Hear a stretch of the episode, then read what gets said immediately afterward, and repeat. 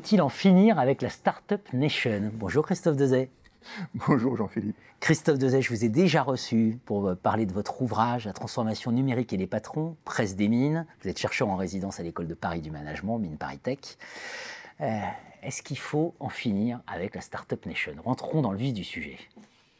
Alors, les startups, c'est vraiment quelque chose qui a été très utile. On disait la France un petit peu endormie, c'était sans doute un peu exagéré, mais c'était aussi un peu vrai quand même. Et donc, incontestablement, il y a quelque chose qui s'est passé. Moi, j'étais à Las Vegas en 2015 avec le jeune ministre de l'économie qui arrivait, etc. Il y avait un souffle de nouveauté qui était absolument perceptible. Ça a réveillé tout le monde. Je vous rappelle que donc janvier 2015, en décembre, Maurice Lévy avait dit « Attention, l'ubérisation guette tout le monde ». Bon, donc ça c'était il y a 5 ans. Aujourd'hui, il y a une chose qui est sûre, c'est que la Startup Nation, c'est peut-être très bien. On a 5 licornes, parce que ce qui compte, c'est pas les startups, c'est les licornes. Et pour être très clair, c'est même plutôt les décacornes, et on n'en a aucune. Bon. Donc c'est bien de mettre tous les œufs dans un seul panier, mais c'est stratégiquement pas forcément idéal.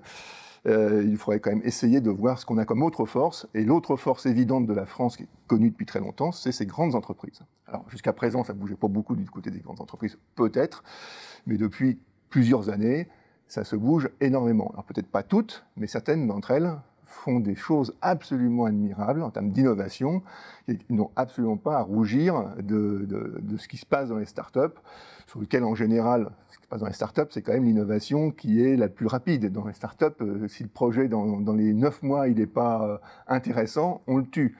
Pour un grand groupe, ça n'a strictement aucun sens. Donc c'est vraiment quelque chose qu'il faut voir, c'est qu'à l'école de Paris, on a beaucoup d'observations. On a aujourd'hui des grands groupes, alors moi je les appelle des phénix, parce qu'ils renaissent de leurs cendres, et c'est absolument incroyable. Je pourrais en citer une liste absolument vertigineuse, mais je vais en détailler un seul exemple, c'est Orange en Afrique, Orange à travers Orange Money. Il y a 15 ans, c'était 10 millions de clients, aujourd'hui c'est 120 millions de clients. 120 millions de clients, c'est une croissance à la GAFA. Le panier moyen, il a été doublé. Et comment? Notamment par une innovation qui est une innovation qui n'est pas seulement une innovation Orange d'ailleurs, hein, puisqu'elle a été faite par d'autres. C'est tout le continent africain aujourd'hui qui, à travers l'équivalent d'Orange Money, c'est-à-dire je transfère de l'argent avec un téléphone mobile qui n'est même pas le dernier cri. Hein, donc c'est une innovation complètement à l'envers. Et aujourd'hui, vous avez un développement, les économistes le prouvent, un développement économique en Afrique qui est en grande partie en partie substantielle due au développement de la téléphonie mobile pour tout le monde et puis du transfert d'argent, parce que le transfert d'argent, c'est aussi du stock d'argent que vous avez sur vous, dans des endroits pas très sûrs, c'est très très très utile, et vraiment c'est quelque chose d'absolument incroyable.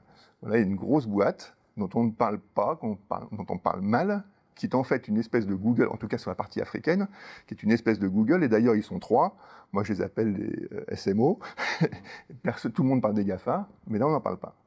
En termes d'innovation, c'est complètement dingue, c'est une innovation frugale, c'est une innovation qui est complètement collée au terrain, qui est sur du low-tech, et qui fait un développement économique incroyable. Le développement le rend bien.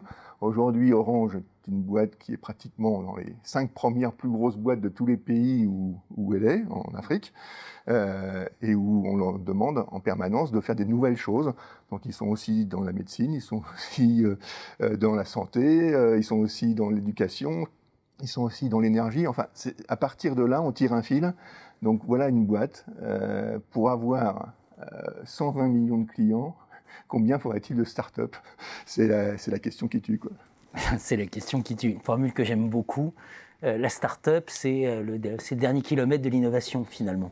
Alors oui, bah ça c'est en fait bon, la Startup Nation ou oui, autre, qui est quand même un concept importé, je ne suis pas sûr qu'on ait intérêt à importer un concept, c'est le financement de la partie la plus facile de l'innovation. Alors c'est la disruption heureuse, un peu solitaire, il y a quelqu'un qui se réveille, il pitch et d'un seul coup, bon, c'est pas ça l'innovation, enfin, ça peut être ça, et tant mieux pour ceux à qui ça arrive.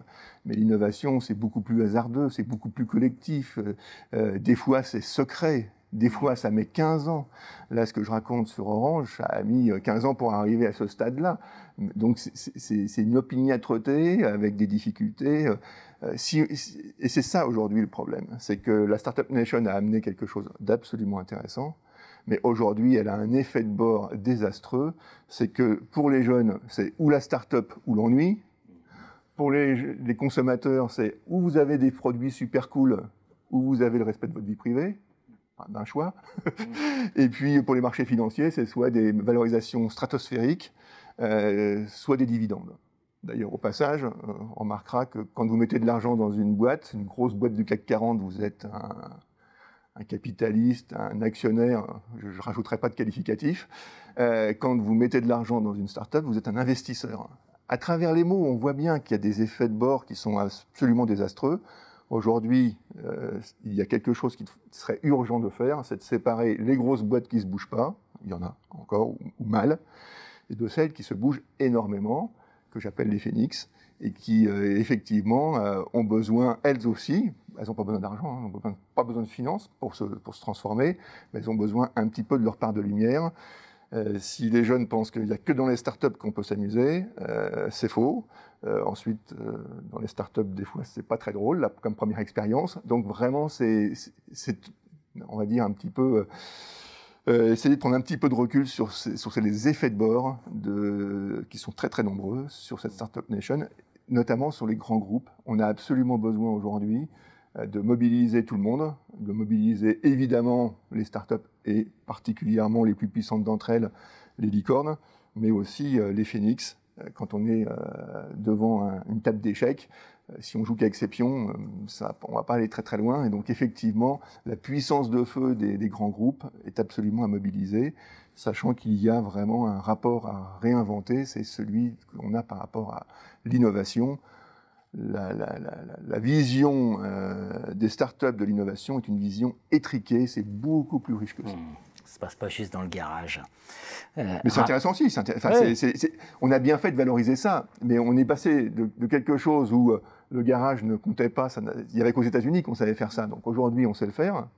Je ne sais pas si vous vous souvenez, mais à HEC, il y a 40 ans, on a dû inventer une spécialisation création d'entreprise. Il n'y avait pas 10% des gens qui y allaient. Puis aujourd'hui, il faudrait presque créer une spécialité grandes entreprises, tellement tout le monde veut aller dans les startups. On est passé sans doute d'un extrême à un autre. Et comme toujours, bon, ça peut être intéressant d'avoir une vision un peu plus moyenne, un peu plus milieu. Bien sûr. Et rappelons que le père du concept de destruction créatrice, Schumpeter, l'innovation, pour se développer, a besoin d'oligopoles et d'oligopoles stables, donc de gaspillage aussi. De gaspillage, de protection de certaines marges. Quand on investit sur quelque chose de très risqué, il faut avoir une vache à lait pour pouvoir investir, pour pouvoir se tromper. Quand on a tout renié de partout, forcément, on investit plus sur des choses risquées. Donc on revient sur le dernier kilomètre de l'innovation. Mais comment est-ce qu'on fait pour inventer des choses qui vont structurer tout le reste ? Et là, on s'aperçoit que ça s'est beaucoup déplacé à l'Est. Hein. Là, en Chine, eux, ils ont aussi les startups, mais ils ont aussi des réflexions très puissantes sur des investissements à très long terme, et ils sont tout à fait organisés pour ça. Donc là encore, attention à ne pas tomber dans le piège qui pourrait avantager certains acteurs plus que d'autres. C'est la stratégie, tout simplement. Passer de la Startup Nation à la Phoenix Nation.